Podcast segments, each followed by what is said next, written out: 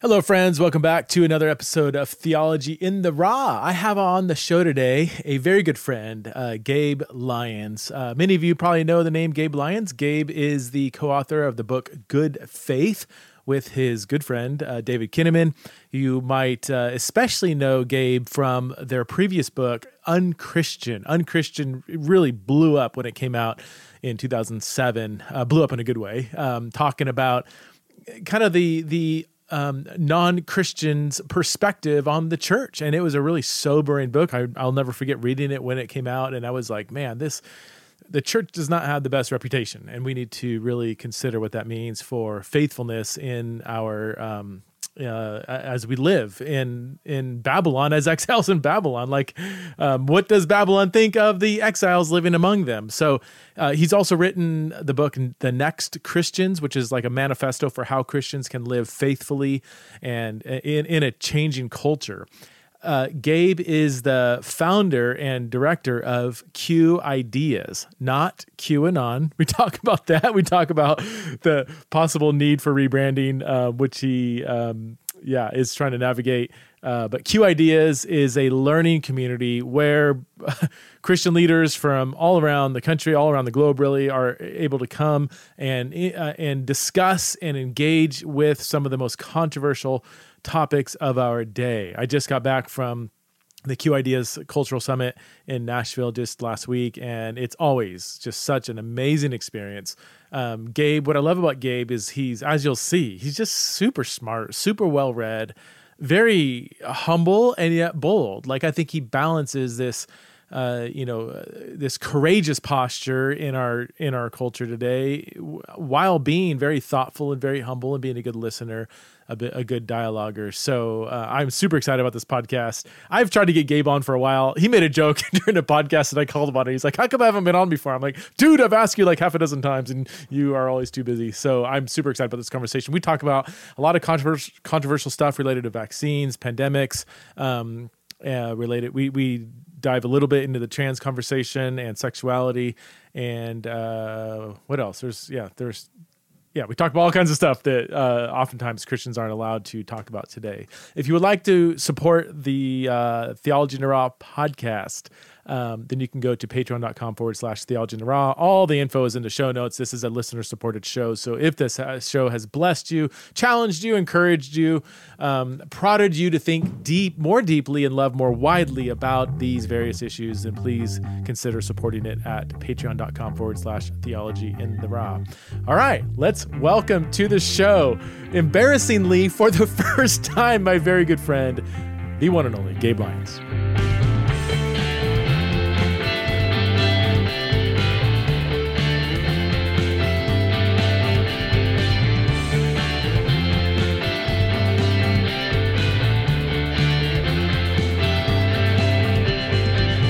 Hi, friends. Welcome back to another episode of Theology in the Raw. I'm here with my good friend Gabe Lyons, and both of us are just coming off of a, uh, a busy week. uh, last week was the um, uh, annual uh, Q Ideas conference, the Cultural Summit, and uh, what number was this, Gabe? Was it 16 or 17 or? This was 15. 15. And yeah, it was it was great to be with you there. You, you've been with us for for many over the last several years, so yeah, I'll do that together. Well, I it, and I'm not. I've told many other people this, so they know I'm not blowing smoke. But it is my favorite conference to go to. Like I just I love the.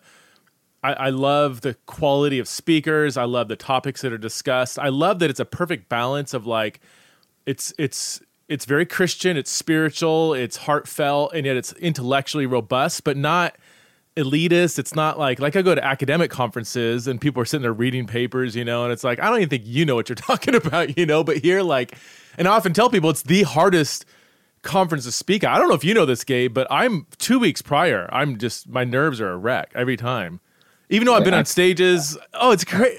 It's so.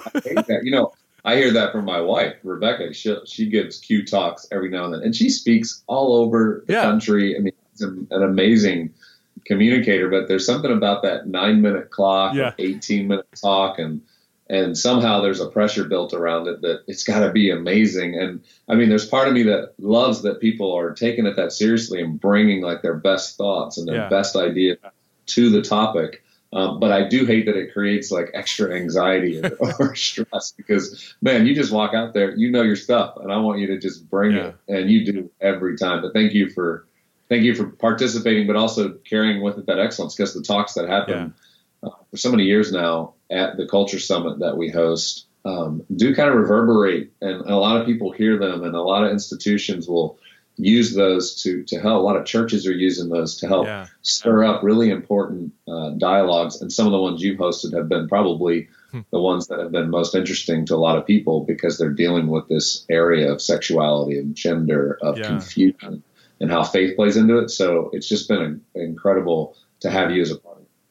It, uh, yeah, it's been it's been so exciting. I, th- I think what makes it so nervous is because that the quality your like your quality of rhetoric has to be top notch but also your quality of like content has to be thoughtful and in most other spheres i'm sure rebecca you'd say the same thing like in certain audiences if you had to you can fall back on just you know getting by with powerful rhetoric and people might not notice if you're missing some intellectual points or vice versa. I can go to i can go to my evangelical theological society read a paper.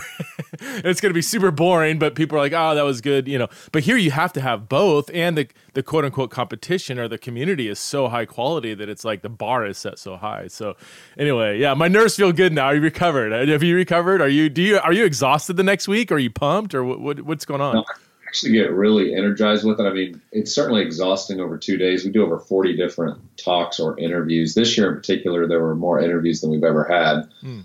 Um, and, and I think because I live with it for months, I mean, leading into it, like those couple days for me, it kind of is overflow. I've been thinking about these issues, um, trying to do my best faithfully to understand how they relate to people of faith, to Christians trying to be faithful and navigate those difficult topics and conversations. And so, because of that, those couple days are energizing for me. I feel like it's finally time. Like I've been yeah. preparing, and now it's time.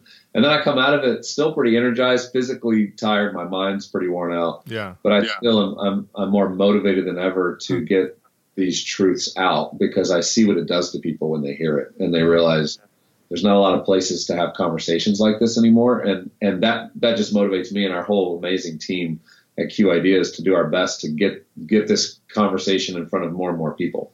So everybody's wondering. I, I get the, I get this question a lot. I can't imagine how many times you get it, but is, is there a talk of rebranding at all with the whole Q QAnon thing, or has yeah, that been I a mean, thorn in your flesh? Or no, man. I, I remember this year starting off Q. I, I made that comment yeah. like, man, what a tough year to have a brand that's just the letter Q. You know, we've been around for 15 years doing this. And yeah. so within the Christian community, with amongst leaders, there's a lot of trust there, and, right. and, they understand who we are. I think this year, what we realized with QAnon and that whole conspiracy theory um, was that because it got connected to Christians, because it meant that people were um, they, that hadn't heard of our work before, there can easily be confusion. And so it makes it hard for people to share talks or on social media to say, hey, go watch this Q talk, right? Because everybody's perception of that brand now has changed. I think it's funny. I can't remember the movie, but there's like this this line in this movie where this this young guy who's who's not famous is named like the same name as this really famous guy, right? And they're like, why don't you just change your name because nobody knows who you are.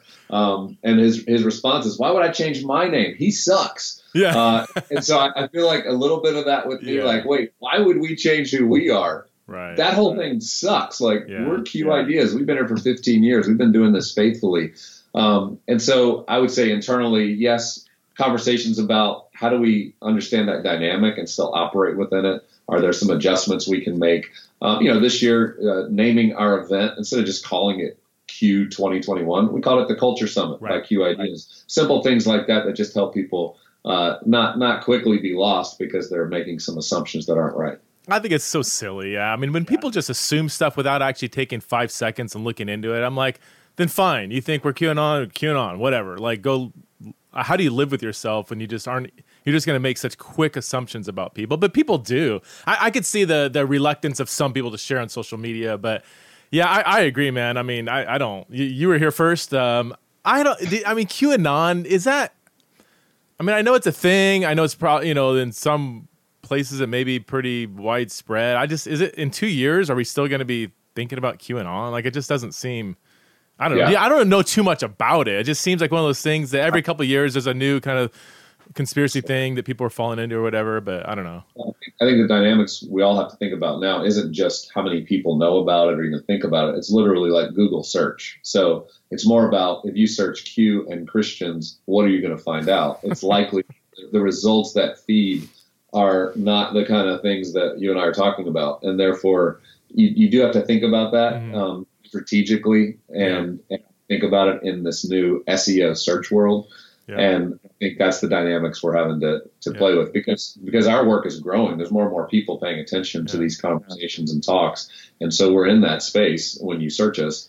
Um, but it can be confusing when you read a New York Times article that talks about how these evangelicals have been duped by Q. Right? It's like when when that's the statement and people haven't heard of us, it could be quickly uh, an yeah. association we don't want. Okay. Well, anyway, we don't need to linger on there. I so um, th- this this Q uh, ideas cultural summit um, what was. You're already you're already censoring yourself. this Q conference. How's it? Um, uh, it, it I mean, they they they're all really good. This one just seemed I don't know like had had a little extra juice in it. Like it just I I think you you dove into such controversial topics and part of it may be everything's so polarized now that so many topics seem to be off limits and you just dove straight into all of them. Um, how did you how did you plan out like which topics you wanted to address? Like what's the process? Is that like a, several months of thinking through and or how did you decide on the topics we well and for people listening i mean some of the topics we talked about this year were everything from vaccine hesitancy to epidemiology and the and covid. Mm-hmm to journalism. What happened to journalism? How do we? Why, why, is it that we don't know who to trust anymore? Yeah. We talked about the impact of lockdowns. We talked about the future of Bitcoin. We talked about humans and artificial intelligence merging and transhumanism. We talk about the apocalypse and Revelation and yeah. how do we think well about that. We talk about suicide, mental health. Um, we talk, you know, the conversation that you had that related to rapid onset gender dysphoria. I mean, those conversations are the kinds of conversations that people are having. But yeah. it's hard to find those now in a public space um, because there's a lot of self censorship going on. Mm-hmm. Or when you put those ideas out, there's a lot of people who just don't like that somebody's bringing an alternative opinion. So from the beginning, Preston, when we started Q, the Q stands for questions. And the whole point was we want to ask questions. Like we think we think well when we ask questions, when we're curious people. Mm-hmm. Now we're just told what to think. And 15 years ago, we began in 2007 uh, with our first event you know, there was a time where in the church, people were kind of just telling you what you were supposed to think about everything. And it was like, memorize this, and this is what we believe. And we weren't actually helping people in the Socratic method, like come to the best conclusions by self discovery and by learning because they've been exposed to multiple viewpoints, to the truth, to what scripture says, to what's happening culturally. Uh, and together are learning and mm-hmm. discussing and sharpening one another. So that's always been the approach. So what that means is we pick topics that we believe are going to be part of the conversation for the year ahead for any Christian, any parent, any leader, any uh, person that's that's working on the front lines, and maybe entrepreneurs. These are the dialogues you're having with your mm-hmm. kids, with your friends. Um, they're happening on the news all around you. And for a lot of Christians, and, and, and this is just one of the challenges of church life, you know, Sunday mornings aren't always the time where you can address every one of these topics, even if you know they're important. Mm-hmm. Uh, it's not always meant to be that place. And so we've just found this sweet spot to help raise the conversations and the topics that people care about. Now, yeah. how the process happens, yeah, it's a year of preparation. It's a year of reading a lot of books, mm-hmm. uh, taking in a ton of different content, and and then discernment. And I have several people that I I, I talk to about these things, that I bounce these ideas off a very diverse group of what are you thinking about this issue, this mm-hmm. topic? Who's speaking to this well? Who's challenging you? Um, what are the voices that must be represented if we're going to have this conversation? And so there's this careful process that our team takes up where once we've selected a topic, we then go to work in trying to find the expert on it. And, and I would say this year probably felt there might might have felt like a little more juice because a things are more intense culturally for Christians. There's an understanding that, hey, we have some pretty different views on some things and just polarization in general. So there's an intensity to it. There's there's a hard time finding space to to have some real honest, good faith dialogue about it. But then secondly, um, I would say it's it's the reality of of being um, Christians that are saying we're going to be willing to to step into this and we're going to be bold about it. Like we're not going to shy away from the conversations the world's having just because our viewpoint as Christians might kind of bump up against the main narrative that's happening. But we feel like we have to be faithful right now, which means we're going to ask some tough questions. We're going to be willing to hear a bunch of different mm-hmm. thoughts. But our goal isn't just knowledge and information; it's to actually lead you to truth. Um, yeah. You know, I think of the Second Timothy passage uh, in chapter three. I think it's three seven, where he says uh, he kind of warns like you have all this information and knowledge, but you don't arrive at truth. And so we don't want to just feed information we believe for Christians, it's a time and a season where we must be able to get to the truth, and that that's our goal. I think integrating times of worship too uh, throughout uh, that I love that. You know, it's even for my own soul, like because I can get probably like you, like you get into this intellectual, like you know, um, f- what you know mindset where it's like if you get so soaked in that you can lose the heart of it so it's almost like you'll, you'll, let us go go go go go and you'll bring us back to worship you know then go go go intellectually and you know some talks are more just are have less of a maybe uh, explicit Christian focus because you're addressing an issue, but you'll bring it back. Like even the spacing of the talks, where it's kind of you, you mix. I don't know. You, I, I, know you probably a ton of thought goes into this, but it, it comes off extremely um, yeah, well balanced for lack of better terms. The the one that the, the I mean, I don't know how you pulled this off, but you had three talks in a row on vaccines, masks, uh, kind of reflect on the pandemic, and all three were brilliant. Um, I mean, Francis Collins and um, oh, who yeah, is it? Doc, Dr. Kohlberg from Harvard. Oh, Harvard oh, right. Uh, and then Alex, uh, an, an, investigative journalist, who's he was brilliant. I mean, just seemed really honest. And they all had overlapping agreement on some things, but some pretty big disagreements too. Like, why do you yeah. think that is? Uh, that there's been such like such really really smart people informed looking at the same data and yet people are coming to really different views on are masks effective? Uh, how should we think through the vaccine? Is it safe? Um, it, the pandemic is it blown out of proportion? Are there deaths miscounted? Are there deaths from the vaccine? I mean there's so many really volatile things why is it so why has it become so polarized to even discuss the pandemic? And why are people on such different sides of this who are both really smart people well, you know that that's really what we wanted to get to. I mean, in this conversation, because I, I have felt that you, you you have a hard time finding these spaces where we can hear the different perspectives. I mean, we've looked at this last year, and um, people who didn't align with the mainstream kind of narrative on the pandemic or COVID or or how we should respond. Um, there was a lot of censorship happening. Their voices were shut down. Mm-hmm. I mean, we saw doctors that are that were that are literally treating patients that are coming out with, hey, here's what I'm learning, here's what's happening, here's what we're learning. And you typically want to be in a space where you're listening to one another and you're learning and you're taking it all in and you're sharing information. And yet this year it felt like, man, we don't want all that information. We've got one thing we want you to know and understand. Now, for me, I don't know about you, but but that feels very anti-intellectual. Um, oh, totally. And it's, it's just been kind of interesting and I've been surprised personally how many Christian leaders have backed away from this conversation and and and and really are just saying, "Hey Christians, just trust everything that you hear. Every expert tells you or at least the top experts tell you, you should just trust that and don't think for yourself. Don't don't consider different thoughts or points of view or try to pull it together." That's been pretty surprising, disappointing to me because uh, for a long time Christianity was very anti-intellectual, and we've been fighting that for a while. The perception in the community that Christians don't want to dig into the science and don't want to understand. Um, and so we wanted to during this conversation, which I would say to anybody listening, that's we actually made that available for anybody who wants to watch it at qideas.org/pandemic. And we do interview Dr. Francis Collins, who's the head of the National Institutes of Health. I mean, he's our he's our nation's top official. I mean, Anthony Fauci works for him. So being able to talk to him about what's happening, how we're responding, and specifically about this issue of vaccine hesitancy that is is in all the news, right? That that these vaccines have rolled out, there's plenty of them, but people aren't responding. Why is that? Um, and so it's a great opportunity to to ask him some of those questions that people are hesitant. You know, they don't trust the government, they don't trust pharmaceutical companies. Mm. And why would they? There's li- they have liability protection. They can't be sued if something happens down the road. Um, you know, I was able to ask him questions about you know mm-hmm. the feeling that some people have that they're part of an experiment if they if they take the vaccine. There hasn't been enough time and testing. So we talked to him about that, and then Dr. Kolberg, Harvard epidemiology. I mean, this guy, yeah. brilliant, respected around the world for his work. You know, and, and he's an epidemiologist, so his he officially understands viruses the spread of viruses, how to respond in, in public health.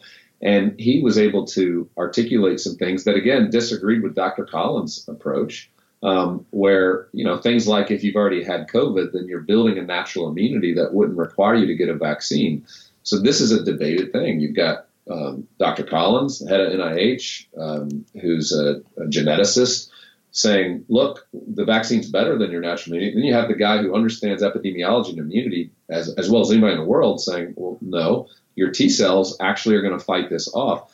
This is why people are confused because there are different opinions. And the thing about Dr. Kolberg, you know, he started this thing that I, I found interesting because some public health officials and doctors and nurses and scientists had sent to me this thing called the Great Barrington Declaration, and right. it's essentially this this uh, document and a public health approach to this last year that was the opposite of what took place. So you had the lockdowns come in for for all of us back in March, April. Uh, in some states, that's still extending. Um, but their approach was no, we need to have a focused protection on the elderly, on the ones that we now understand from this disease have the most vulnerability. So they create this declaration over, I think it's 14,000 now public health officials, scientists, and doctors signed off and said, yes, this is the right approach. Um, as a Dr. Kolberg's concern has been, we're not actually listening to science. That one of the greatest casualties of this last year, when we look back on it, is people will have lost trust in science because we're not looking at the science of epidemiology. We're actually looking at policymakers who have diverted from science. Okay, so I know I know this is a little bit of a deep dive, but people are interested in this. That's why there's such confusion. So it, at this conversation, we're like, well, let's talk to each of them. Let's try to ask mm-hmm. the questions so we can all hear this information. So again, we can form some opinions for ourselves, and we don't just follow the the emperor to tell us what to right. do. We're going to actually think. Like that's what we do. Uh, the third conversation was a, a gentleman named Alex Berenson. He's a journalist. He's he's a much hated journalist right now because he's he's dared to question some of the narratives that have been coming forth. But a former New York Times journalist, and he's written several uh, simple books on this. But I was able to ask him from a journalist perspective. Number one, why are we not mm-hmm. talking about some of these things, and why do different opinions get shut down? That doesn't sound like journalism. Um, right. That actually that sounds like dogma. That sounds like propaganda, where yeah. we can't question things. And so we, we, were able to talk to him about what's really the deal with you know the PCR mask or the PCR testing. What's the deal with the mask, and are they safe, not safe? Are they helping, not helping?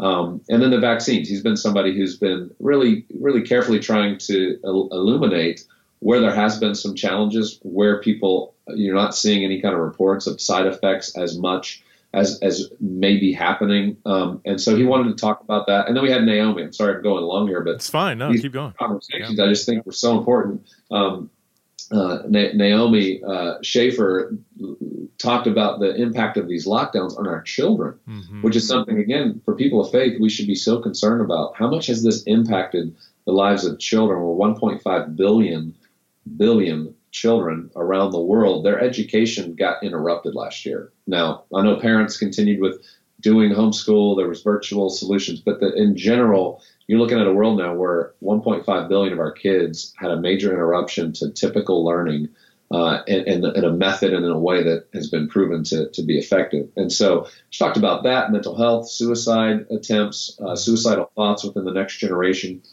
All of these impacts. I, I go back to Dr. Kolberg's Great Barrington Declaration. That's what they said if you don't have a public health response, which is what we're supposed to trust our government for, that protects those that are the most vulnerable, we know children are actually not vulnerable to this disease in any significant way. So why would we impact them in that way? Um, there was also this discussion around the latest conversation vaccines, children, should they be mandated in schools? We've seen some colleges now that are mandating that students to return take this vaccine. Is that what, and again, across the board, there's disagreement um, that Dr. Collins believes, yes, children should get this. It's about protecting the elderly. Um, Dr. Kolberg, the epidemiologist, is going, vaccines are good for those who are older and who need it. but frankly, they're absolutely not something we should be having our children take mm-hmm. because the disease itself is not a harm to them. So, with all of that confusion, I think people are just going, how do I think well about it? And so qideas.org slash pandemic, you can go watch all those talks, probably about an hour, uh, share it with, with people and just see what kind of conversations it creates for you. I would highly recommend that you guys to go watch it. And, and by the way, I, I people that are that listen to me frequently already know this because they know they know my posture. But um, it's not like Gabe's like, "Hey, let me sell Q on your podcast." Like any kind of promotion of Q on here is is because uh, I, am going to say this is without any solicitation from Gabe um, stuff that you guys absolutely should engage in. Yeah, I, I don't um, the whole I don't know, man. I so I'm not an expert, you know, but I, I read stuff like you do. You read a lot more than I have on this. Um, but yeah, there's just a lot of just inconsistencies on it. Like e- even, I mean, when, when it's it just seems so absurd when people say like we need to protect the children and all this stuff with schools. They st- there is no there is nothing that would suggest that kids are at risk at high risk for this uh, disease. Now people say, "Well, no, kids have died." Well, yeah, kids have died of cancer, but we wouldn't say 18 year olds are at high risk for cancer, right? Like the kids, anything can happen.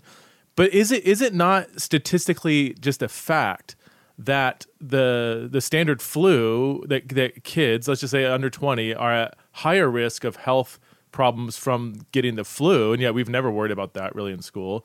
That that's a higher risk than than COVID. Is that is that a? I've heard people say that. I've looked at some stats. It seems to be true, but then because Trump said it, if you're an anti-Trumper, then you just automatically think that it's false because it came out of Trump's mouth. But right. politics aside, isn't that fairly factual? Yeah, yeah, I think I think the data has shown that that getting the standard flu and the number of deaths and complications that just come from the flu, especially in the youngest of our children, um, is more complicated than what COVID's doing. Uh, and so once you understand that, like you just said, I mean, common sense is if you have the flu, you stay home. If you're sick, you do you, you take these public health measures that are natural, and hopefully we're all going to be better at that now, right? Washing our hands um, you know, wearing a mask if you're sick, you know, so that you're not getting that on other people. All those kinds of things. It's been a good education for people, but I think to absolutely shut down the lives of these children and the mental health consequences, not not to mention the abuse that's taking place right. in some homes. I mean, one of the things Naomi shared was how you know coming to a doctor's office or or and getting your typical checkup or going to school is how most abuse is discovered in the home. And now what's happening is as children come back to school, as they start to go back to the doctor, the abuse cases are off the charts. They've seen really? a huge increase in the number of children who have experienced some sort of physical abuse, sexual abuse, uh, and and the problem is if our society is not functioning the way we're set up to function, we don't discover those things. Those sorts of things keep happening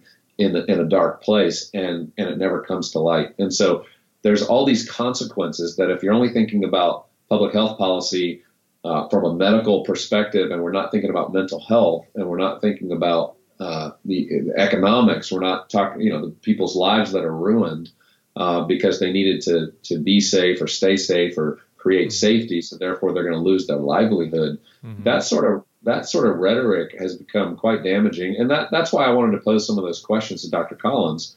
Uh, who's the National Institutes of Health, the head of it, and, and just honestly say, I mean, the, the data was showing you know, it's like 30% of people, I think, don't trust pharmaceutical companies. It was even mm-hmm. higher for the number of people that don't trust the government. That's why they're not taking the vaccine. So, so in, in my view, the, the government should look at themselves. The public health leaders have to hmm. look at themselves and go, why do these people not trust you? You had an opportunity for the last year for people to really trust you. They don't. And so the reaction is, and, and, and if this ends up being bad for our society, you still have to take responsibility.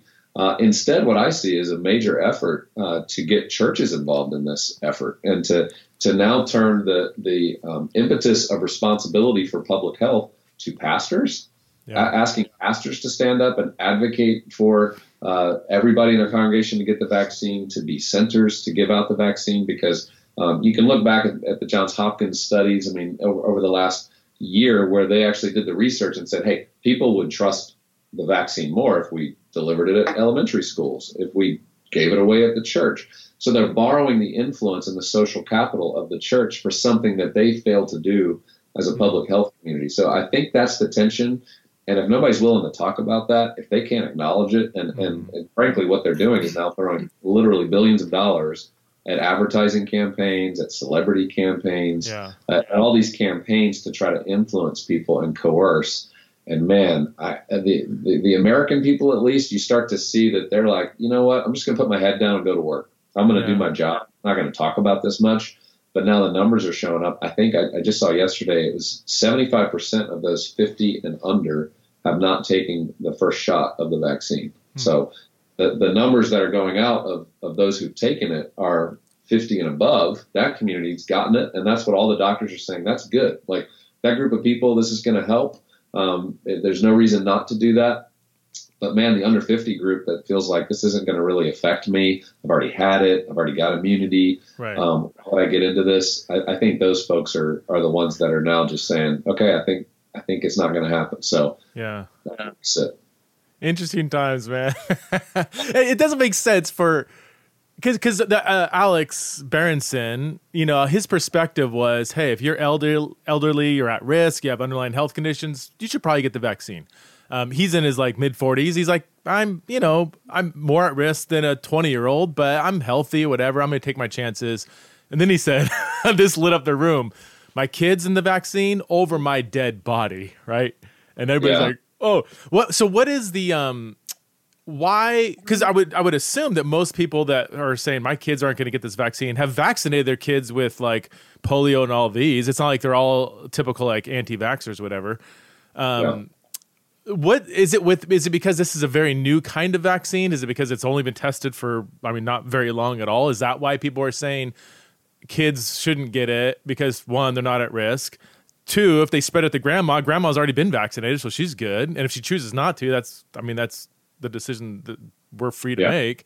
Um, yeah. So why would I put something that hasn't has been examined long term in my 16 year old kid who's not at all at risk? Because is that basically was that Alex's point? I think well, I think there's kind of these two points that people are making on this. One one is this is very new, this mRNA technology that's been used. It's been developed over years, but it's never been used and put into human beings until now. And so the testing that took place um, during Operation Warp Speed was living up to that name. It happened very quickly. Uh, they did test like one of the largest groups of, of human subjects that have, have probably been tested for a vaccine trial but that was just many months ago. I mean, typically a vaccine takes many, many years, sometimes five to 15 years huh. to actually get FDA approval. And part of that is because you need time to understand all the dynamics that could play out that we have no idea until we've had testing done and that has been watched over many, many years. Um, and so I think I think it was first the rush. It's this new technology, which is not a typical vaccine, where they're actually putting a dead virus into your body and teaching your body how to fight that mRNA is this unique thing where they're they're actually putting in in our bodies. And I'm not a scientist, so I don't want to try to describe yeah. it in too much detail. But but I think the average person understands. Um, you know, they're putting messenger RNA into your body, so they're they're putting a message into your body, telling your body what to do, how to react, uh, and and how it can fight this disease. And so you you do get into this question of okay, I'm going to insert a synthetic substance into my body. This is completely new for human beings. Um, and, and I think, and I'll pause here to say this, I think I've been surprised at the lack of questioning from our Christian ethical community that, that cares so much about ethics. I mean, when it's come to this vaccine, the only question I've seen people I've trusted for many, many years to ask has been, is this coming from an aborted fetal, aborted fetal tissue? Now that, that is a typical question to ask about vaccines that are um, the, the old the versions that yes my children have had i've had that that most everybody has had that that our kids get that's one that's that's a basic question.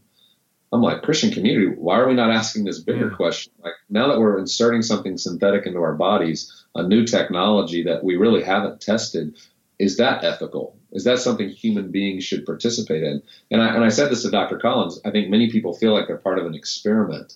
Uh, and, and you know why that's true is because you know this was approved under something called emergency authorization, which which means it was given emergency authorization to put through which is only able to happen if there's been no other um, remedy, any other therapeutic or medicine that could solve this problem. It's been debatable that there's some medicines that do help uh, mm-hmm. stop these symptoms and keep people out of the hospital that new tests are showing. So, so that was one question. So it moved forward anyway. Mm-hmm. But then the second thing is the FDA, it takes time for the FDA to actually approve it. So now you don't have even an FDA approved substance.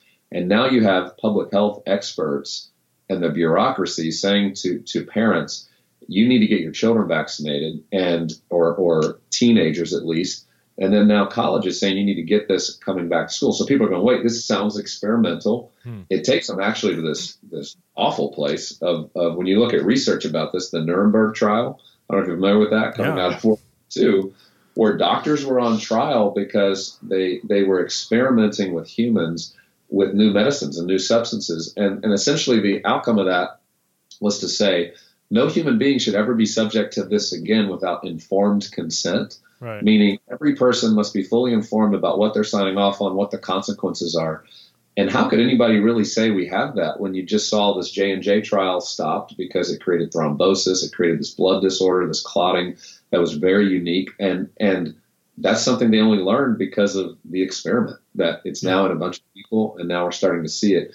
So so i think i think people are concerned about that and they're they're secondly concerned about the government mandating anything to them that yeah. that says you have to do this even if it's against your conviction or against your conscience. I mean we had a talk at q on freedom of conscience. Yeah. And, and people would be good to get familiar with these rights that we have from god that you should never be coerced by a government to do anything against your conscience rights, whether you're religious or you're an atheist or agnostic. You don't. You, never should succumb to that. It's actually a human right in the United Nations. You know, 1948 documents that every human being in the world that this is a right that we all have. Mm-hmm. And so I think people are feeling that start to get a little infringed upon. Uh, and so when you boil it all down, I mean, that's that's why I think there's resistance that's why I think there's a lot of questions that haven't been properly answered, and I think I think there's more conversation that will just have to take place. You know, um, Israel requires the vaccine to get into the country, so we're we're leading a trip to Israel next year. So it ain't happening yeah. unless everybody's vaccinated. So I, have gotten my one shot after listening to the talks. I think my wife's like, I don't know if I'm going in for my second one. I'm like, well, if we're going to Israel, you're gonna. I mean, either we got to cancel the trip, or you might have. And they may change. I mean, everything changes day to day. But um, man, that's um, yeah. I was reading a New York Times article yesterday that was describing the number of people who've gotten one shot and are opting out of these next shots. And I think part of that, you know, two of these, Moderna and Pfizer, um, the, the two mRNA technology vaccines, um, you know, I think both of the president CEOs of those companies just came out recently saying they're working on a third yeah. shot. So most people thought there was one and two. Now they're saying, well, to keep your immunity up, we'll probably need a third, which people can then imagine, oh, wait, so could there be a fourth? Could this be something I have to do annually? So you, you are just seeing people respond as human beings do sometimes yeah. when they start to feel like they're losing trust. And I would just put that back on the public health community yeah. and how they've led this crisis over the last year. Um, don't try to put it on the citizens. Don't try to put it on the church. Right. Don't try to put it on celebrities. Like, let's take responsibility for the missteps, acknowledge the missteps, and that's how you gain back trust. Uh, you know, it's so funny. Offline, Gabe, I said, "Hey, we can talk. Let's talk about this stuff. We don't need to get into the vaccine discussion now. We're like thirty minutes in." Oh, what are we talking about? well, I, I love your posture, and you know we've said it already, you know, several times. We're, we're not doctors. We're just looking at different studies and stuff. And Gabe, Gabe has done. I mean, I think you've done a lot of. You've read a lot of stuff, stuff that's not very public, stuff that's been censored, and and maybe I I, I kind of want to get into that. The whole censorship, censor. I can never say that stupid word. censorship. censorship. Um, so there, there's kind of two views. That one is that it's overplayed. This isn't really going on, and another view is like this is you know Orwell's 1984, the beginning stages. You know, um, I, I was honestly very shocked when um, Amazon stopped selling Ryan Anderson's book when Harry became Sally. I don't particularly love the title of that book, um, and Ryan his approach is a little i mean it's it's it's and without shame i mean he's dealing more with public policy and kind of the culture wars and whatever and that's not my particular approach, but I read the book when it came out. Um, I know Ryan, you know Ryan, and it's a really good book. Like it's not, it's, it's not like I've read many other books from the right and the left that are way more nasty or, or are filled with you know unfactual statements. Amazon carries Adolf Hitler's Mein Kampf, but said we're not going to carry Ryan T. Anderson's book. That that was shocking to me. And I've had people say, "Hey, is your book going to be canceled or whatever?" And I haven't had any of that yet. But that um that that and then there's just there's a lot of stuff going on. It's like I don't know if this is just a conspiracy. There, it seems like there's a yeah more than ever in my lifetime, uh, a censorship happening that is concerning. I, what's your perspective on that? Is it something we should be concerned about, and how should Christians think through it? Yeah, we, we should absolutely be concerned about it. The writing's been on the wall for a long time that there's certain ideologies that are going to be advanced and celebrated, and there's others that are could be shut down. I think we're seeing it just more obviously. It's getting exposed. It's happening more readily, and we're all aware of it. Sometimes that can happen kind of behind closed doors. You don't realize it's happening. I think because of social media, because of YouTube, because of the ability for people to set up their own platforms, now all of a sudden the things that could have been kept out of the discourse, people can find, and people will find it because people, we all as human beings, long for truth. We, we can't live in this world without grasping some of these foundational truths. Otherwise, we're disoriented and, and it affects us deeply. It affects our mental health. So when we realize we're not getting all the information or we don't we don't quite know how to understand something, we want to pursue it. And when people start to block information and say, no, that's actually you can't handle that. You're not smart enough to discern yeah, yeah. hearing. We're going to protect you. Um, you know, it's like Orwell and Huxley both wrote these mm-hmm. books, you know, back in 1930s and 40s, describing this future, this dystopian future. And the Orwellian version of 1984 is all about totalitarian control. Like they will keep you from seeing the books. Um, right. That's what that example would be is we're going to just keep this information from you and control what you can see. You know, many people thought the world was going more towards Huxley's vision in Brave New World, where he describes a world where they won't have to ban books because nobody will care to read them. We'll be so obsessed with our new technologies that we won't want to read books, and so there won't be book burnings, there won't be any of that. Um, and so I think we're seeing this merger yes. of both. You have people both not reading books as much, not as educated, obsessed with their devices. Mm-hmm. Um, and and yet you also have the control happening. Rod Dreher writes about this in his book Live Not by Lies, and he, he kind of describes it. He thinks in America we're in a soft totalitarianism. Like it's not totalitarianism where it's like China and the government's completely locking it down. Which, by the way, side note, you know, we talked about that at, at Q. We had a, an expert on the social credit score system in China. That was which you talked about censorship and totalitarianism. That technology alone is doing it. It's advancing. Where if if you're in China and you have certain opinions about political ideology, or you share those, or you have friends who have these opinions, your score goes down, which gives you less access to buy plane tickets, trains. You can't leave a certain radius of the place that you're on. It's all through their phones, uh, their currency, their access to cash and money can be withheld, all based on their social credit score. Wow, that's dystopian, right? So, so anyway, I think I think you know Rod describes the soft totalitarianism as we're kind of doing it to ourselves. Um, we're self-censoring now, which is a problem, and I, I would say, man, anybody listening, like the encouragement right now is don't just be quiet. Like if you believe something and, and you know something to be true and, and something Rod encourages people, he says, you know, don't live the lie. Don't don't live out the lie that you know is a lie and a falsehood because your self censorship mm-hmm. is now contributing to this effort for governments, for tech, tech companies, and all those to censor. Mm-hmm. Uh, you know, there's, there's the use of fact checking now, and, and the use use of the word fact check. When you really dig into who's behind the fact check companies, I mean, you start to see these connections between the tech companies to where you can't even necessarily trust every fact check that you're getting yeah. because of who's running those companies and what their design is behind what they're trying to advance. So I think for Christians, here's the point scripture, right? We, we, we get in the word, that gives us discernment every day. The Holy Spirit can help us see through these things so simply, see through the propaganda, see through the way that people want to hold back information. And I think that's the great thing about the moment is Christians starting to respond and going, you know what? I'm confused right now. I'm not sure what is true. I don't know who to trust. Mm-hmm. You know who I can trust? I can trust God. I can trust His Word. I can I can trust the way in which He might not tell me how to think about this particular current issue right now, but teaches me how to see the way sin is insidious, how evil constantly goes forward, how only resting in this truth and letting this truth correct me and train me and reprove me and rebuke me, as Second Timothy uh, three and four talk about. If we're not in the Scripture, I don't know how we have our radar up. I don't know how we sense the way that that we we could be being deceived as others are being deceived. Um, and we need community for that. We can't do that alone. We're sharpening each other. We're helping each other see our flaws, our blind spots. I think that's the beauty of Christian community, and I think that's the the bright side of what's happening. Mm-hmm. Is people are longing for that. People who aren't even Christians are longing for communities where they can be honest, they can talk, they can learn, they can ask questions. And so I think I think we could see in this season um, where it looks like the church is, is is slowly declining and attendance is declining. I think we're going to see a robust strengthening and a resilience mm-hmm. that the church hasn't hasn't really had to experience in the last many decades. Man, I got so many questions. Um, as you're talking, it made me think of um, John Mark Comer's talk on progressive Christianity.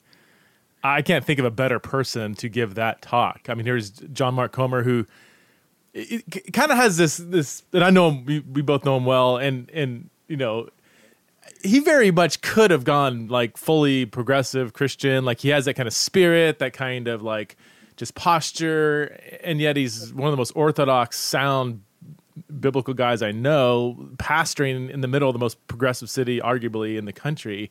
So he gets he gets it, and he his talk was so helpful, and and it resonated with me so much that it just it doesn't like when Christians start going the more the progressive route. It, it's just it leads to what I.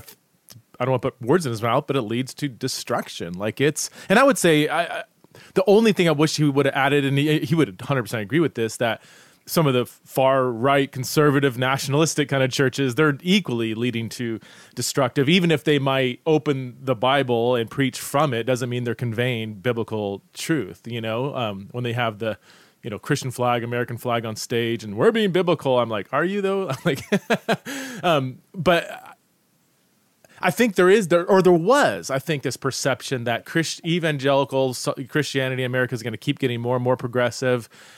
I just don't see that. Every time an evangelicalist church kind of goes progressive, they do lose numbers. They typically do drift and drift and drift theologically to where they look there's like little about them that's countercultural. Um, would you? I mean, do, when you listen to his talk, have you seen that same thing? Like, would you say, "Man, that's exactly true," or do you have any critiques or anything to add to what he was saying about that? Well, I I love John Mark's uh, perspective because, and and what you got to understand about John Mark Comer and and you mentioned earlier, you know, he's stayed true to the Scripture. He's mm-hmm. gone, perhaps it appears more orthodox than. Mm-hmm than where you might have thought a young urban pastor. But I've seen that be true in a lot of these pastors in urban environments. There's something about when we lived in New York City for several years with our family, and Jon Tyson was yeah. our pastor.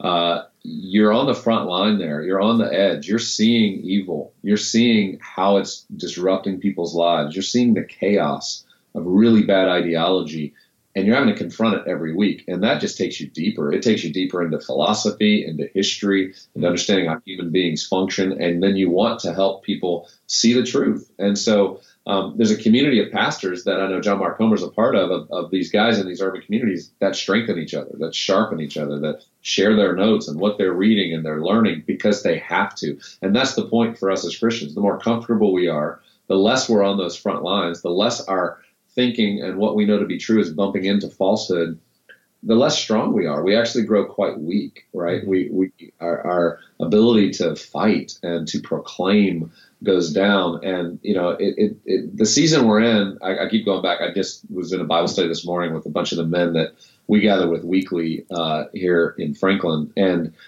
the conversation was around Second Timothy four, and and and it talks about how in these in this time you will see when you're proclaiming boldness and truth. He says, "Give a word in and out of season." So just be ready to overflow with what's true, but there will be many who will walk away, who will follow fables, mm-hmm. follow uh, ideas that look like Christianity, but that aren't, and it will lead them astray. And you might endure some persecution because of that, but stay sober minded keep moving forward fully in the ministry you've been called to. Don't back down. Uh, and so I think what we're experiencing right now, witnessing, is something that's happened throughout history. Is that people start to look for teachers? They look for information that just supports their own human kind of human nature. Uh, it makes them feel better, makes them feel justified. Uh, doesn't really confront things in their life as much, and and therefore it's easier. It's just an easier path. That's why Jesus says the, the road is wide, but it's it's actually narrow for those who are going to follow follow after Christ. And so I think we're experiencing that right now, and I think uh, people like John Mark are helping encourage Christians. And and the thing I like though, and you'll appreciate this, Preston, he, he didn't say deconstruction's bad, right? right. The, the construction idea. It's like no, that's part of maturity. Like mm-hmm. when when I turned 22, to, I remember when I was 25 reading reading books that were deconstructing faith. And it could have led me to a really bad place. I was listening to different voices that have now become progressive christians or even left christianity in, entirely. Um, but for me it, it never took me away from the roots that i'd grown up in. Uh, I understood the truth of Scripture. I could discern some of the falsehood that was happening, but I, I did need to deconstruct some of the problems with the church, the ways we've taken some things and, and run with them that were never in scripture. And, and that's part of healthy maturity. What John Mark said is, but you move through that, like you move through deconstruction to now constructing. Right. Um, those who don't ever get out of that cycle and they just put down and deconstruct, they tend to move towards essentially what becomes a theological belief of universalism mm-hmm. that everybody's fine um, that Jesus covered it all, and whether you recognize it or not, identify with Him or not, repent of sin or not, mm-hmm. you're fine. And that's universalism. So that is a complete affront to the cross. It's an affront to the gospel. Uh, and so I think people are waking up to that, but that doesn't necessarily mean it's going to show up in the numbers. I think it's going to show up in the strength. Right, right. Deconstruction without discipleship is dangerous. Deconstruction with discipleship, I think, is yeah necessary because there are I think, I mean, in, unless we had it all figured out at 11 years old, I mean, there, there, are things we need to deconstruct from, right? And and yet, yeah, without discipleship, um, and you throw in a bit of trauma, some pain, some wounds, some narcissism, you know, and selfish. I mean, it's it's a recipe for disaster, you know. Discipleship, as I think we keep recognizing, is one of the greatest uh, um, void voids in the church today, and, and and also one of the greatest needs. I know David Kinnaman has done research on this. Um, can, one of the other too, I would say, Preston, that came up. It came up in your conversation with Helena, mm-hmm. uh, and it also came up uh, in a conversation that Jon Tyson had um, uh, around the the modern self, this identity. Was how much our society is suffering from lack of community. That that when you get to the roots of how we start to depart and we start to run down these different paths is, is we've lost this social fabric that mm-hmm. the church has always pretty much throughout history been able to provide and create for people. And and now that the church is kind of disintegrating in some areas or at least the way in which we knew the church that fabric is going away and people are lonely isolated don't know where to find community. It's such an incredible opportunity for us in the church to be creating that space and to bring mm-hmm. them back to sound truth understanding of human condition, where we always fall off, and, and how we can come back, and the grace for that. Uh, so there's there's this exciting edge to what's happening if we can grasp it, see it, and kind of pioneer the way right. forward. I'm curious the response you got to Helen and I's talk. If you've gotten any critiques or anything. Long story short, um, it, we we Helen, Helena is a detransition female who basically, I mean, is a, a, a she went through what people call rapid onset gender dysphoria, which some people say doesn't exist, and I think she blew that perspective out of the water. it's almost like saying you don't exist. Like it's because I've heard yeah. people say that it's not a thing, doesn't exist. You're a, a transphobe for even acknowledging it. Um, and so, what one of my goals was to help her to, uh, yeah, show that it definitely does exist. Um, yeah, have you gotten any like any yeah. flack for that or? Well, number one, people are so thankful that she's so courageous to share her story. You know, her her point of view and sharing stories like that confront the ideology of the age, and yeah. that's not easy, and that's that's not something that the ideology wants.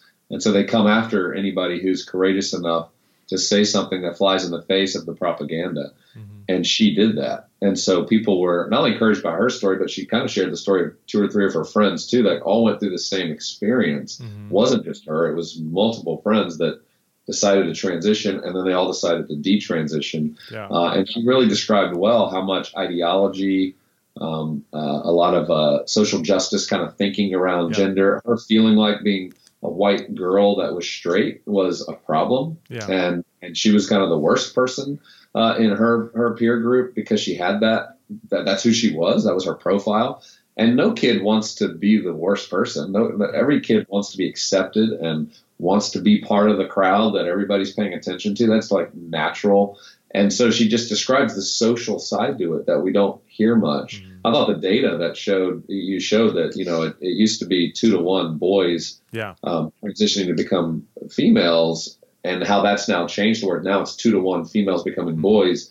There's another just interesting part that you brought up. I think that's from Abigail Shrier's book, Yeah. um, describing you know all of those dynamics. But uh, that was the first response. I'll say the second response, and this is why I love Preston the way that you do what you do is, is you let other people tell their stories. You do that in your writing, you do that in your books. You're not there to just be the expert and say, "Hey guys, this is my belief or this is my argument." You know, it's funny. I mean, a man with an argument uh, or, or a person with a story is never at the mercy of a man with an argument, Hmm. right?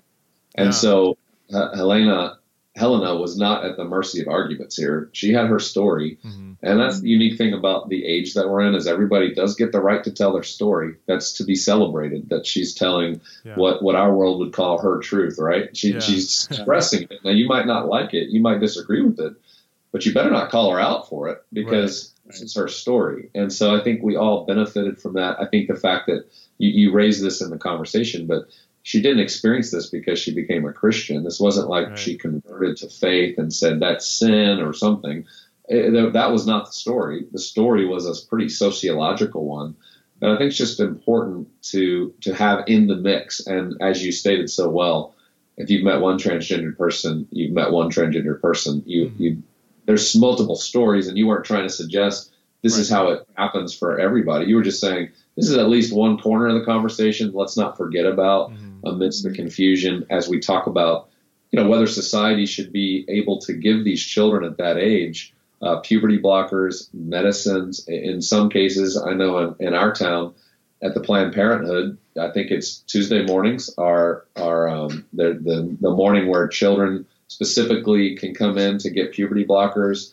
Um, many of these children, if they're teenagers, do not need their parents' permission, um, and that seems to be the debate. Like we don't let our kids, you know, drive without a license. They certainly can't drink legally until they're age 21 why would we be giving children this uh, decision making power on something that now we're seeing a lot of stories of regret that come later? Are there some better ways to help process the, the, Mhm. the journey that they're walking through? And Yeah, so, thank yeah. you for your willingness to talk about this to help so many parents, so many leaders better understand it. it it's a very complex thing, and you've, you've been so faithful Mm.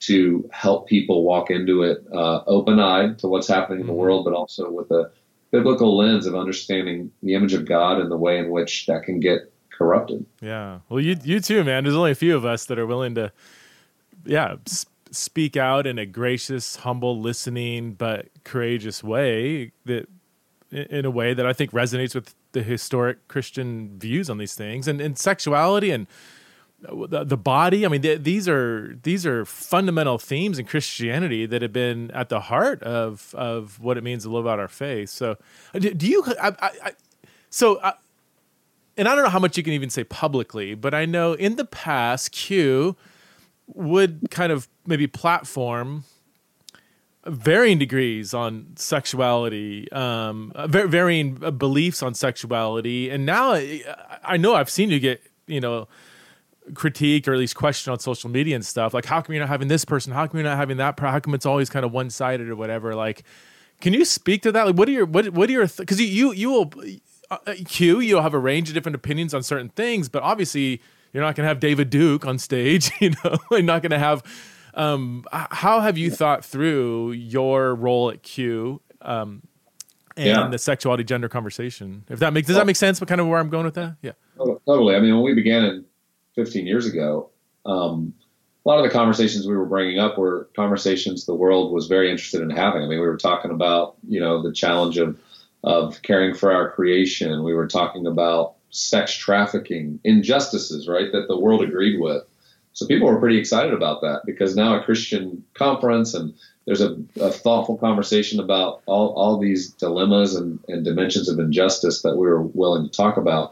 But man, we got to about 2014, 15, the sexuality conversation becomes so broad within the Christian hmm. church. There was so much confusion and so many people not willing to speak up or speak out. I, I write about this in uh, my book, Good Faith. Like I tell the whole story, but God really spoke to me. I think it was 2012. I was invited to Stanford to have a dialogue with Eugene Robinson, who was the first that, yeah. gay bishop, you know, elected gay bishop in the Episcopal Church, and he was on a book tour celebrating kind of his 10 year anniversary. And they said, "Hey, we'd love to have a Christian, but kind of a counter voice to Eugene's conversation." I was like, "Are you sure? I'm, I'm not sure God's calling me to do that. Like, I'm, I'm not interested in being a counter voice." I, I at that point, David Kinnaman and I had written Unchristian, so we were talking about the downsides of how the church had been anti-gay. Right. Um, and people were feeling that.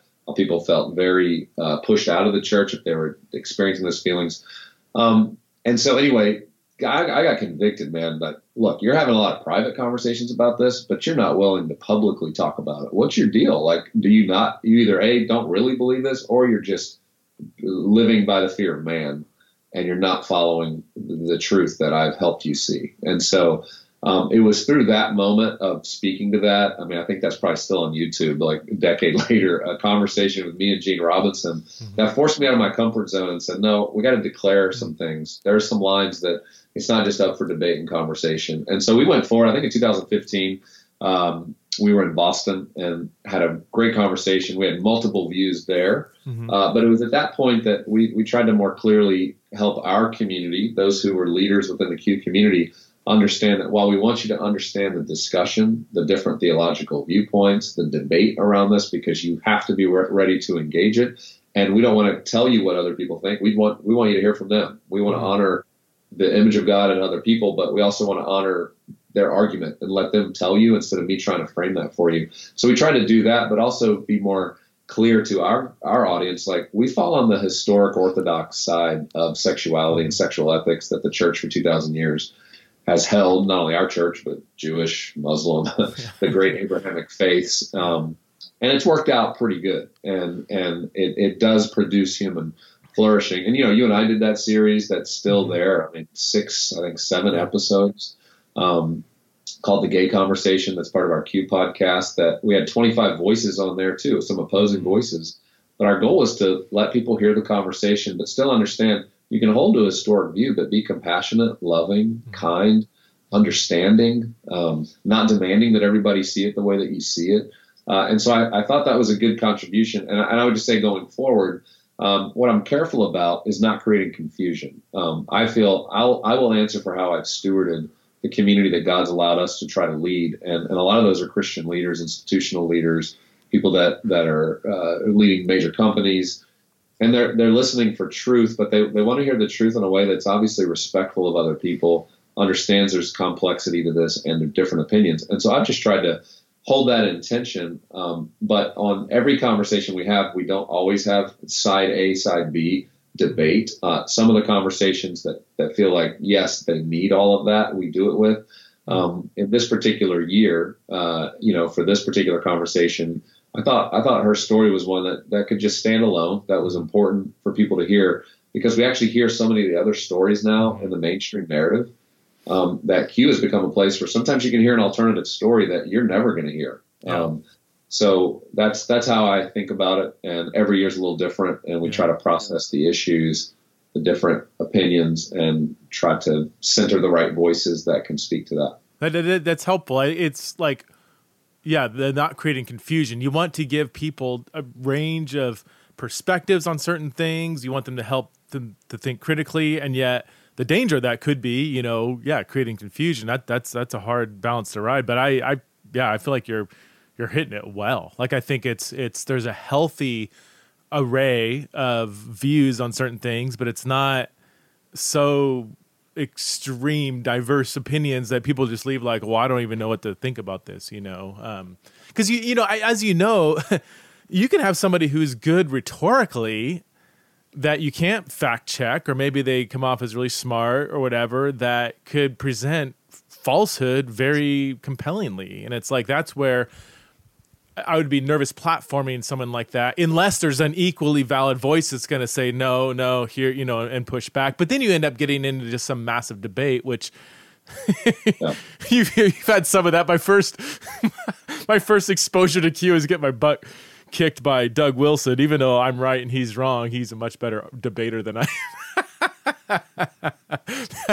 um, well, you know, this this this event, we ended up having a conversation around the Equality Act. It was a good example yeah. of trying to have this, this conversation where it was about helping Christians understand where would that legislation go, what is it, what is it wanting to create in terms of protection for the LGBT community, but also how will that start to affect Christian ministries, schools, families, etc. Yeah. Uh, and then we had two people debate like what the Christian response ought to be to this. Yeah. Should we compromise in some ways and go forward with something that honors a lot of those rights, but also has religious freedom protections? Or and Ryan Anderson, who you mentioned earlier, was one that was debating. No, I don't think we should compromise at all. I think we should have a very different um, approach. And so yeah. those are the kind of debate. I mean, those we we are absolutely hosting those conversations and debates. And there are times when if we can't have both sides there for a certain conversation we don't have the conversation. We just say, well, mm-hmm. this conversation we're not going to have if we can't have both voices. And so that's happened from time to time as well. Yeah, the Equality Act conversation. I, I think I texted you after I said, I resonate with with Tim's heart at recognizing how the church has gone wrong in this conversation. Um, but Ryan T. Anderson was right. he was correct in his analysis. The, the point being um, that it's not just Christians versus kind of the LGBT community in this conversation. There are loads of people outside of religious circles, outside of conservative circles, very liberal people who are concerned about the societal impact that certain aspects of the Equality Act um, would make. And the, Equality Act, I, I, I can't believe I read it the other day. Some of the wording, it's so bad. It, it's so scientifically wrong. Like e- even in how they're defining the term sex, it, I've never heard of that kind of definition of sex anywhere else in any kind of medical. It's like at least get your facts straight, and then I, if you're going to ha- advocate for a certain thing that doesn't reflect Christian values, obviously, like I don't expect that, but like just the wording was so bad. I'm like, this isn't even an intelligent document. even you know, Andrew Sullivan, who I've been friends with for many many years, he was one of the architects of the gay marriage movement, yeah. Gay Catholic man himself uh, and a prolific writer, even he is writing and saying, "Look, the Equality Act's really bad for people, and we need to different type of legislation, yeah. a different approach." So um, there's there's a lot of debate on on that particular yeah. issue, but I, I, find it interesting. Even many in the the LGBT community would say, I don't think this is the answer for the American people, for, for all people, not just the religious right. folks have protection, but we're seeing it in athletics with with the gender conversation there, and in a lot of places this this ideology starts to play out, and it and it does have impact, and so we got to pay attention to that. Yeah.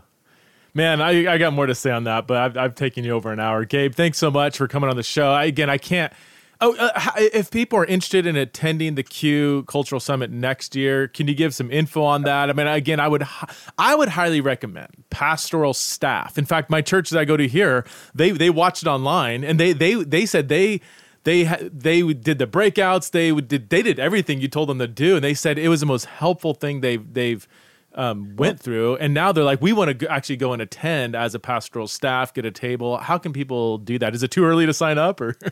no, I mean, people could. It's April 28, 29, and 2022. Here, here's what I'd say: two things. One, anybody listening, we we still have the 40 talks. Everybody can get access to the whole event uh, for the mm-hmm. next week. Um, at qideas.org slash culture summit. It's $49, so it's half the price of what a virtual live uh, would be. So any pastor, any staff, any organization, like go get that because we're trying to help you prepare for this year. Like don't wait another year. There's a lot going on that you're going to want to be informed about and think okay. well about. So so go access that next year. I think the URL is qideas.org slash CS 2022 for Culture Summit 2022. Okay. And people can sign up. We, we do have very limited seating now in person. Part of that's just because we're in a new venue. Um, part of that's we have such a large virtual attendance. So those who want to be in the room, which is quite a different experience, there's lots of things we're creating experientially around those couple days that people will really enjoy.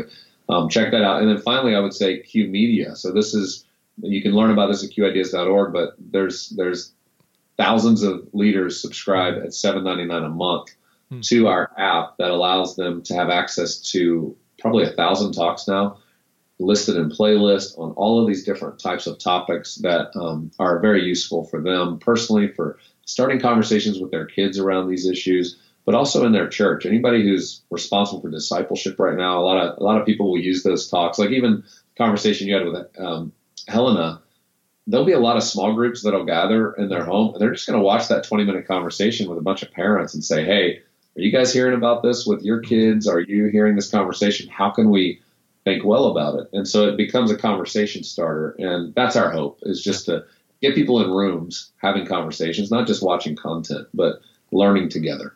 If you can, I would recommend if you can, if there's room to go out and do the do the live thing. It's you know it costs more money or whatever, but like there there, as we've seen with COVID, the virtual stuff is a great alternative. It got us through, and if you can't go live, then do the virtual. But man, if you if you at all can, there's just something about that live experience that you, it's created in the way you go about it. It's just you get to talk to people. It's very intimate.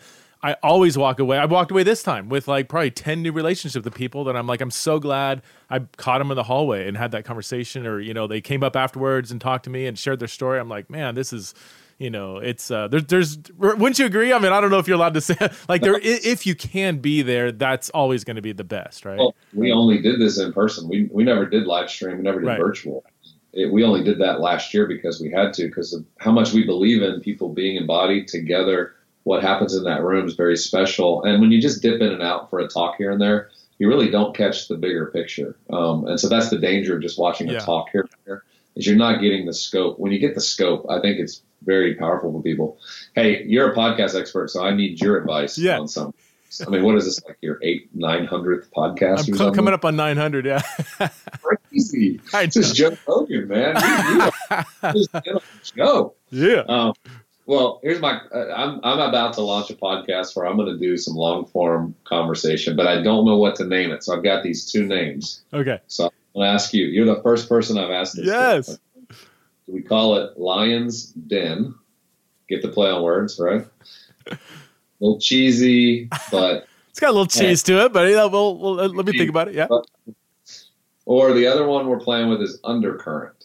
So the idea we're trying to get underneath these current issues and better understand how to think well about them. Um, and that's something I love doing too. So, all right, which one? Oh man, but Lions Den does have that kind of ex- exile being persecuted in the cultural moment, you know. Uh, I'm not saying that, but uh, oh, you're not. I, I, I kind of like you're going to be in this conversation that's probably going to be intense. We're going to yeah. we're going to talk through the reality, but it also probably be in a den-like atmosphere, a comfortable room that we call a den today. I don't know. That was my take on it. I'm probably 60-40 leaning towards undercurrent. Uh, that that that that's resonates and, I, and, and I never want to risk the, the Christian cheese. Like, yes, if there's a slight risk, I'm going to be a little more nervous with that. Um, undercurrent, I feel like has a more stable, bold. But, but I, yeah, I wouldn't. Uh, yeah, yep. probably lean that well, way. The theology in the raw has been such a gift to so many of us, and your consistent ability to get into these topics and issues, to teach, to use your background and your gifts to boldly keep moving this forward. You know, I think in positions like yours, you, you hardly, you're never going to hear back all of the impact, all of the stories, all of the ways in which you're blessing the church globally right now, Preston. Mm. So I, I just personally, as a friend, just love Thanks, you and man. want to encourage you. Keep doing what you're doing. It is making a significant impact hmm. uh, for the church and the world in this moment. So I'm, I love. This is my first time. 900 episodes. You never invited me, bro. What? I've invited you half a dozen times. okay, fair, fair. well, this was the time. This was the moment. This is it. This is it. This is it. All right, man. I gotta run. Thanks so much for being on. Appreciate you, brother. And uh, yeah, we'll uh, we'll have to do this again for sure.